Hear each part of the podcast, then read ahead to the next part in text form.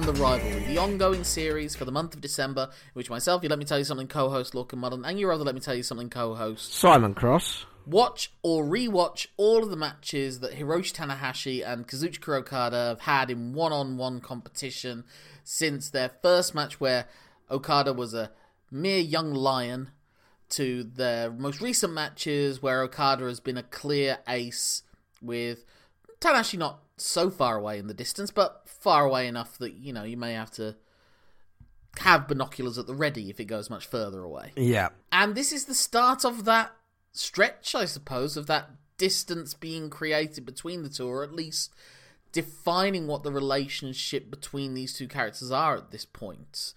Because this is the start of I don't know if you want to say the epilogue, but it's obviously another stage. Like the what they were fighting for in all the matches from match two onto the Wrestle Kingdom match, which was match nine, has been settled now. Okada has claimed the top role.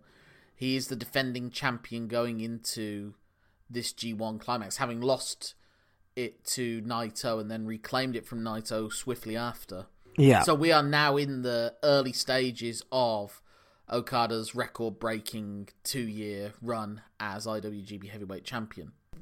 This is essentially what it's all been built up for to him be seen as so far ahead of the of the rest and Tanahashi was the last hurdle for him to jump over. mm. His white whale, sort of. Yes, but it seems like what this match wants to establish is that Tanahashi still has what it takes to compete with the best, to take on the new ace, and as the time limit yet again is reached in the second of their G1 matches, actually be in the lead and look set to win it. Yeah. So it's like, yes, maybe Tanahashi will now be expected to win every match against Okada, but maybe it'll be instead of him winning six out of every ten matches, now he'll win four out of every ten matches, or three out of every ten matches, and a lot more will be time limit draws. Because one thing that now seems to have been established with this G1 match is that these guys need more than half an hour to get the better of the other one. Because they know each other so well. And I think also that it pushes themselves further to win this match.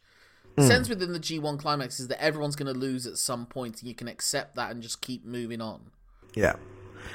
Do you think having this match um, as like a time limit thing was deliberately designed to be their first encounter after the Wrestle Kingdom match and deliberately designed to be a draw just to show that whilst Tanahashi isn't the ace, he's still going to be a thorn in the side of Okada. Like you quoted the figure, he's now down to like on on the scale four out of ten um, victories or three out of ten victories, but that's a good strike rate for a man who, over the course of the next two years from this match, basically becomes as close to unstoppable as you can uh, are allowed to be in New Japan. Yeah. Well, well, that will feed into the next match as well. But I think it was more just an establishment of Tanahashi is still an important player. The sense going into this, maybe even the most exciting period of New Japan ever, when everyone's now starting to pay attention to the point that we now have English commentary teams at the desk at the venue with Kevin Kelly, Steve Corino, and uh, Rocky Romero. Yep. And if there were a four pillars of New Japan at this point, it was Okada, Tanahashi, Omega, and Naito. And they're the ones that are in the non semi final semi finals of the next G1 climax, where it's Naito against Tanahashi for one block and Okada against Omega for the other. And again, with this one, it's Tanahashi v Okada, although, Yeah. funnily enough, neither of them get through, and Omega Naito in the other block so Tanahashi still needs to be kept strong, and also the key storyline for Tanahashi over these next few months and year is his series of matches with Naito, Yeah. and that's a different kind of hurdle for Naito to overcome because Naito's been winning a fair share of matches against Tanahashi at this point, but it means a lot more to Naito insofar as him getting revenge on everyone that wronged him along the way. Yes. But for Tanahashi, I suppose it's his measuring stick again of like, I couldn't quite keep up with Okada anymore, but can I keep up with Naito, who's the next one coming up? Mm, And Naito clearly has some issues with me that I don't necessarily have with him as much, but if I have to teach this little punk a lesson, so be it. Sort of like the attitude he had with Okada in the Young Lion match, because Okada, for a Young Lion, was being a bit of a knob. I don't know if it's so much the Young Lion one because the, the gap between them is too wide that he wouldn't even be seen as a threat, but I do think the Okada of the first trilogy of matches, those first three matches where Okada overcomes him, then stands with his foot on his chest, like saying, It's all over, I've completely destroyed you, and then Tanahashi's like not so fast. No, I don't think you have, Sunshine. yeah. So I think that's the more where they're at in that regards. Yeah. Whilst with the previous G1 match where they were, you know, 1A and 1B, they were mirroring each other even in the patterns of their winning and losing streaks. Yeah. Whereas with this one, they've gone on different journeys. Tanahashi lost the first three matches of his G1 against Sanada, who'd recently debuted and cost Okada his title in the match with Naito and establishing himself with Los Ingobernables.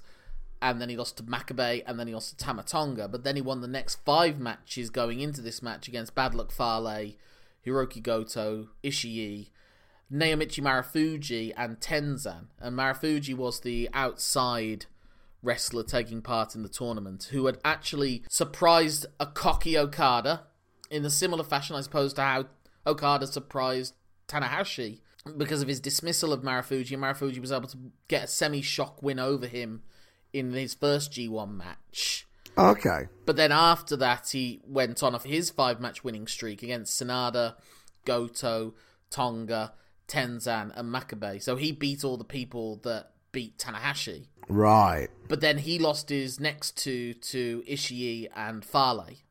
Okay, so to a stablemate as well then. Yeah, but it's always there's always a logic behind it of who can we have the champ lose to that can get a good match out of him for the IWGP Heavyweight Championship, or we can have him lose to a stablemate who will not challenge him for the title, which is why they had him lose to Ishii.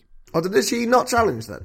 No, it's usually the traditions that even if it's the leader, they don't challenge their group's leader for the title. The only time that stablemates will face off against each other will be in the G1 and maybe the New Japan Cup. Okay. Like I said, Nakamura and Okada was d- d- called the forbidden match, and it literally only happened twice when they were in the G1 against each other. Is that one of like the main reasons that factions end up splitting? Yeah, because you got to change things up a bit. But as we've seen with Suzuki-gun disbanding now after 11 years of existence, mm. they take their time. New Japan will maybe book two to three major angles per year and everything else, the story is being told really through the matches themselves, rather than the interviews, sneak attacks, heel turn, face turns, etc. So, whilst we can say that Gedo genuinely is a fantastic booker, he's not having to try and write a three hour TV show every week or even a two hour TV show every week. He's doing well within the storytelling structure he's created for himself, kind of thing. It's along the lines of the booking structure that the WWF had during their first glory years, the 80s and early 90s, where maybe there's five or six angles that they have to shoot major angles for every wrestler and then it's just the house shows where they because that's what they're selling. They're selling the matches on the house shows for the most part and then the pay-per-views. So that's how they can stretch a storyline like randy savage and hulk hogan over a year. They can book it from WrestleMania to WrestleMania, just as how Tanahashi and Okada has been booked from Wrestle Kingdom to Wrestle Kingdom. Gotcha. It's as much luck of circumstance that allows you to have a bit more time with your booking decisions, I suppose, with Gedo. Yeah, in a way. But he still books these things fantastically well. And he does do the right thing. And also, as we said, with the maths behind these G1s, how it's all worked out, and always conveniently hangs on what happens in the final match match. Yeah. And usually, whoever wins the match between the last two is usually the one that will go to the final. But with this one, there's the added element that Goto is on 12 points, the only one on 12 points in their block at this point. Tanahashi and Okada are both on 10 points, and they both have head to head wins over Goto. So if either of them win, then they go to the final. But if they draw, Goto goes to the final. so you're telling me there's a chance? Yes, and they keep saying that Goto's there in the locker room with his fellow Chaos members, and Rocky Romero saying, "Oh, it's going to be a bit awkward, but you know, we'll we'll learn to deal with it." Yeah. But yeah, I mean, for the first part of this match, it was I loved that they both went for early wins again. They both are going for inside cradles. Okada hits a really fast flurry of moves right at the start. Goes white noise to the knee, the shotgun drop kick, top rope elbow, then sets up for the Rainmaker, but then Tanahashi turns that into an inside cradle. And then, like many times before then, after he gets a chance, he drop kicks the knee. But it's also not just to target Okada's knee, which, as we said, has always been a success for him. When he's won, it's been in matches where he's gone for the knee.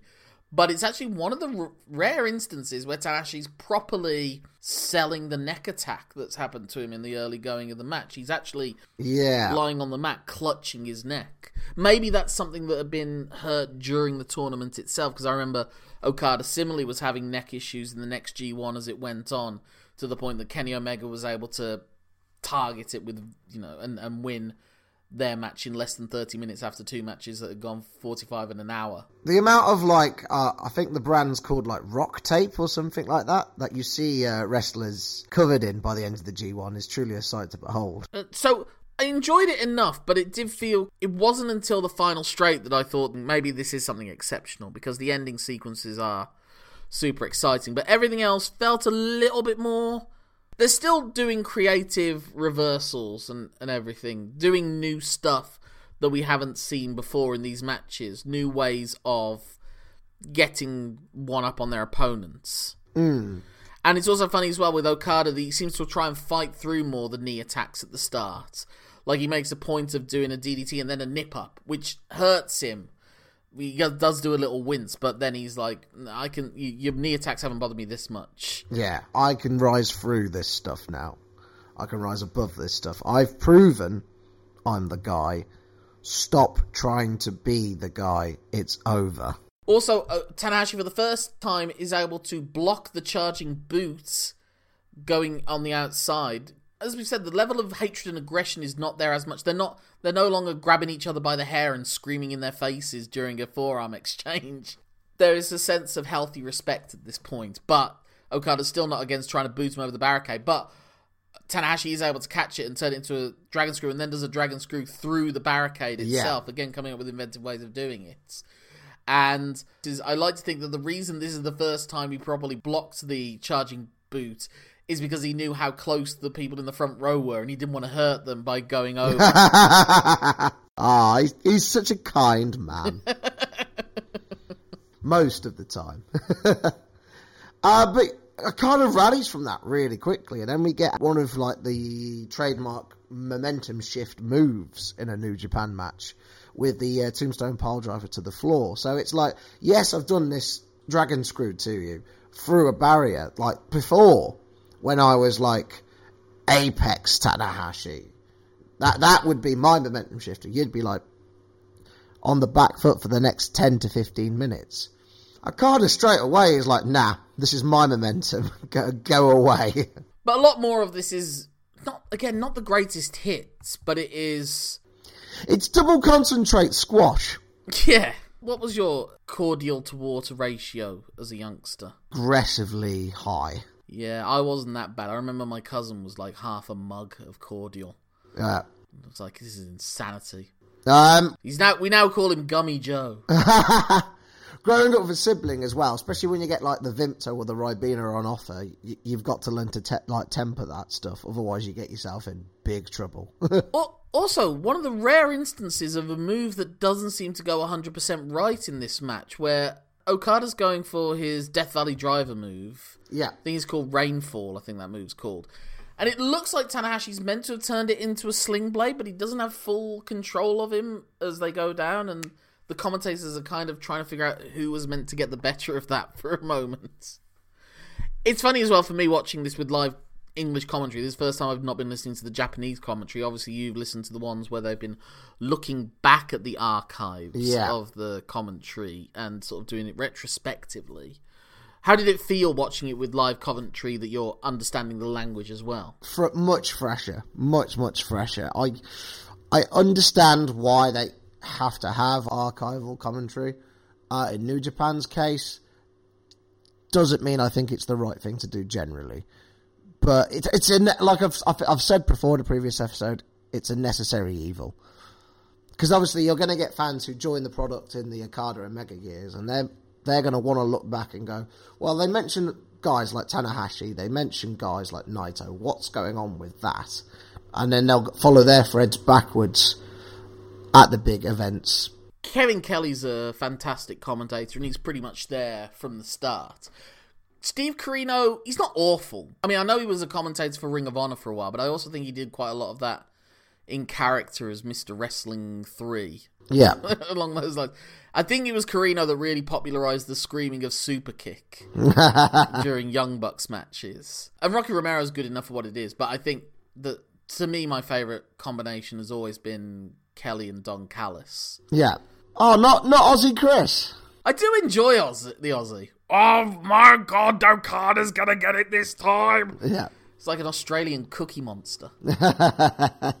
Don Callis is a hell of a voice. I mean, I've not, re- I can't remember a lot of his New Japan commentary, but obviously AEW week to week. Having him recently come back to the commentary desk, albeit during this series thing, it's fun. He's got a lot of the Bobby Heenan about him. I mean, a lot of people made the comparison of his partnership with Kenny Omega being very similar to the Nick Bockwinkel Bobby Heenan relationship, and him being biased during the Omega matches but never to an obnoxious level. It's a tough needle to thread, but you know, obviously the gold standard of that is Bobby Heenan at the '92 Royal Rumble. But Yeah. he like him screaming yes, yes, yes, yes, yes, yes at the end. You got that with when Omega beats him at Dominion, ending the two-year run, and he goes hooks the leg, hooks the leg, hooks the leg. Hooks the leg. That's my second favorite call from Don Callis. My favorite call is in one of the Okada Omega matches where it looks like Omega's finally in control, but then runs into that goddamn drop kick. I mean, it is a goddamn beautiful thing. So there's le- there's levels to that. I still think this is an excellent match. I would go four and a half stars on it, and I would say it's the better of the two G1 matches that they've had. I suppose because there is more of that excitement, because you know the consequences of it. There's there's another match for both of those guys to have in the next one, but this one you know the outcome A will work for Okada, outcome B will work for Tanahashi, and outcome C will work for Goto. So there's three plausible endings to this story. yes, I do like that factor. I like that. I like the fact there's like a spectre looming over this. but they do change enough things up. Like when Tanahashi does his classic going for a dragon suplex and Okada breaks it and he goes into a straitjacket. This is the first time where Okada's really tried desperately not to get hit by it. Like there's an actual trying to shift power and momentum and control. He's always blocked the dragon, but this is the first time he's seriously tried to stop the straitjacket German Yeah. from happening. Which is weird that it's took this long thinking about it. the one time Tanahashi's able to hit it no problem is when he's worked over Okada's arms that he doesn't even have the you can't do the break to break it. Yeah. So there's the, there is that thought and just that sense that they're still trying to improve and they're still trying to find ways to beat like as we said Okada so utterly underestimated Tanahashi the last time he lost to him that was his undoing.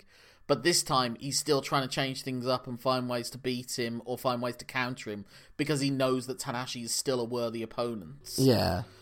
and he's still the guy that he will go balls to the wall to beat and therefore will work harder and that's why whilst they've both lost to guys that have taken them less than 30 minutes in this tournament when it comes to Tanahashi or when it comes to Okada they have to be at their best to beat them because it's just that's what the other one's going to bring for their matches Yeah. and again they still keep on coming up with new ways with the forearm exchange because they do the forearm exchange but the difference here is that Tanahashi's on the apron trying to get back in and so Okada's like trying to control the ring sort of like that Curt Hennig Nick Bockwinkel match where Hennig's bleeding on the outside and he keeps coming up to the apron and Bockwinkel just punches downward at him. yeah just like King of the Castle sort of situation Yeah. man the barricades it's got all the classic stuff. High fly flows hitting the back but then he goes up for the second time and it hits the knees. Tombstone reversals. He does try to do um, a sling blade of his own doesn't he okada at one point i think? And there's a bit where he tries to do a standing neck breaker thing. Yeah, that was new. yeah. Oh and we also see the maintaining of wrist control. Yeah, we did. and we do get the repeat of his attempted finish from that match because then he does the one short clothesline, picks him up for the second short clothesline, but instead this time, which was what sets up the final Rainmaker for him to win the Wrestle Kingdom 10, but in this time Okada ducks it and hits him with a Dragon Suplex for a really long two counts. And the Tombstone pile driver is Tanahashi's trying to wrestle out of it, so instead he sort of turns it into a package tombstone pile driver, doesn't he? It's just like those little adaptations, like you say, that, that, that next level of countering between the two of them. And it's counters to counters counters. Again, it's like Okada goes for the Rainmaker, Tanahashi ducks it and then goes for his version of the Rainmaker, but now Okada knows that Tanahashi likes to hit him with the Rainmaker, so he's able to duck that Rainmaker. And then we end in a sling blade with that one, don't we? Yeah, yeah, yeah. Tanahashi's climbing the ropes. And again, one of the other things I love about Tanahashi is his method of getting up the ropes is my favorite method in all of wrestling because it is like minimal amount of time it takes. He doesn't want to spend time bending over, going under the ropes. He's He vaults, yeah. vaults over and then he's right, ready in climbing position as quickly as possible. And he hits that high fly flow, then goes for it again. Yeah. And that is when the clock counts down. Although Okada does kick out before the three. I assume the way they wanted to time it was that it would be in pin for like a one count and then it would expire. Yeah. Because they want to keep that mystery element to it that maybe Tanahashi, if this was a 30 minute and 3 second match, would have won. But unfortunately, the timing wasn't quite there. It's like how at WrestleMania 8, Hogan hit Sid with the leg drop, and it was supposed to be that Papa Shango would be in the ring to attack him, but he missed his cue. And he was still halfway down the entrance ramp, so they had to have it that Sid kicked out of the leg drop. Oh, Hogan loved that. yeah, he can't have been ecstatic. I was just watching a video today, actually, of The Undertaker recounting Hulk Hogan tried to politic him when he lost the title to him by claiming that The Undertaker had hurt his neck. yeah. With it, and like if you watch it, the Hogan's head is about a foot away from the mat. and he's like saying, and apparently he was saying he was hearing Hogan say, "Call my wife, call my kids. I need to speak to them." Jesus. You don't get that from Tanahashi and Okada. They make each other look as great as possible. Also, is this the first time that literally even Goto has sold that he's knackered? Uh, not Goto, that even Red Shoes has sold that he's knackered. Because at the final bell, all three of them are lying. Maybe Red Shoes has done it in all the previous matches as well. It's just this time it's like we've got the overhead camera so you catch it. Yeah. It's also interesting, Tanahashi still hasn't beaten Okada in Sumo Hall. It's two wins for Okada and two draws. We all have tricky nights in Stoke uh, in the season, don't we? Yeah. Yeah, it was just a story of reversals. Essentially, it's like every every move that they've done to each other because they've had so many matches. Because it's not often that in New Japan that, that you'll have had these many matches over like a four year period. That they've had ten matches. That's averaging a match, no, nine matches, I suppose. So that's averaging a match almost every six months, and the vast majority of them put together in a twenty month period. But I love this match, but just not as much as I loved all the others. So a match having four and a half stars means that it's in the relegation zone for how you rank these matches. Yeah, and like like we've alluded to, it is a different style of match for the two of them. The, the time limit element and the fact that there was a, a different result if it is a time limit draw that goes for neither of them, I think made the finishing straight even mo- m- that much more exciting. That it might be one of the more exciting finishes because of that time element. But I just don't think that the first half of the match is like exciting enough for me to go beyond four and a half stars. Well, the the first draw wasn't in the last round of fixtures, was it? Whereas this was, I Yeah, think, yeah. I think that's why they did it this way this time. So it's like a draw means something outside of the two of them. I think it was slightly dickish to have them neither of their music play, but instead they play Goto's music. I think that's what they did. Oh, I mean, Goto won the block though. I know, but it is like if they had Goto, they'd come out and just stand over their prone bodies, go "Yay!" default, default, Default, default. See, now I wanted that. So yeah, the story is basically Okada is the ace, but Tanahashi is still probably the second best in the promotion. Although the next night we have Naito and Omega's all-time banger of a block final. yeah, and then Omega going past Goto, and suddenly over a weekend they created another main event star who, boy, did he take his opportunity. and run with it. Yep. And that's where probably the reason for this podcast's existence comes. So, you know, those ripple effects over time. I don't mean rerun the rivalry, I mean, like, just let me tell you something as a podcast. Yeah. But I do like that whilst it's the story that Tanahashi was in control and maybe would, and like I said, I think they wanted it to look like Tanahashi won the match. Tanahashi is so exhausted by the end that he's being helped to the back by the young lions and everything. Whereas Okada refuses any assistance and limps his way. So it's like maybe Okada's just physically going to have more of these battles ahead of him, whereas it takes more out of Tanahashi to do these things now. Yeah. His uh, bump card's a lot fuller. But it's a much bigger book than most people's bump cards is. Yeah. You know, compared to my bump card, mine's a pamphlet and his is infinite, and his is infinite jest. Yeah. So, He's that book you showed me about Yeah, the yeah. guy who planned New York. the power broker. That's the badger. He's the power broker, and I'm the list of uh, Tory promises kept from 1952 to, ni- to 2022. Oh, I'm laughing, but it's a laugh of a man who stares nervously at his smart meter.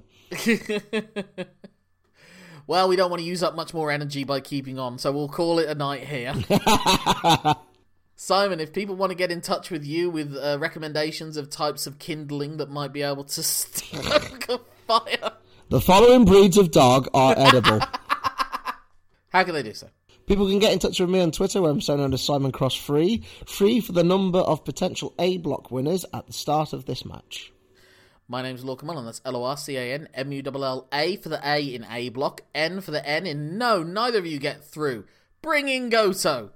That's my Twitter handle, Instagram, Facebook, Letterboxd. If you're putting at gmail.com at the end of it, that's my email address. Get in touch with the show at lmtyspod at gmail.com. LMTYspod is also on Twitter and Facebook handles. Now, it's funny, Simon, that you do mention the title reign that Okada is now on because Okada manages to match Tanahashi's record with his 11th defense. And then on the microphone, Tanahashi's like, Well, what do I do at this point? Well, there's only one thing that you can do and allow a rule to be broken by making the challenge yourself. And Okada invited Tanahashi to be his 12th challenger on his record breaking title run, a sign of respect and differing relationships between the two. And this is nearly two years later. This is about 18 months or so. This is the, by far the longest gap between matches. 630 days from this G1 Climax match. They're wrestling each other. Uh, At Dontaku, can Tanahashi claim both Okada's IWGP Heavyweight Championship and deny him breaking the record that Tanahashi broke the night that Okada laid his first challenge down for him. It's all coming to pass. But there's nothing to say at this point except that my name's Lorcan Mullen. And my name's Simon Cross. Thank you for letting us tell you something, and I hope you'll stay with us as we continue to rerun the rivalry.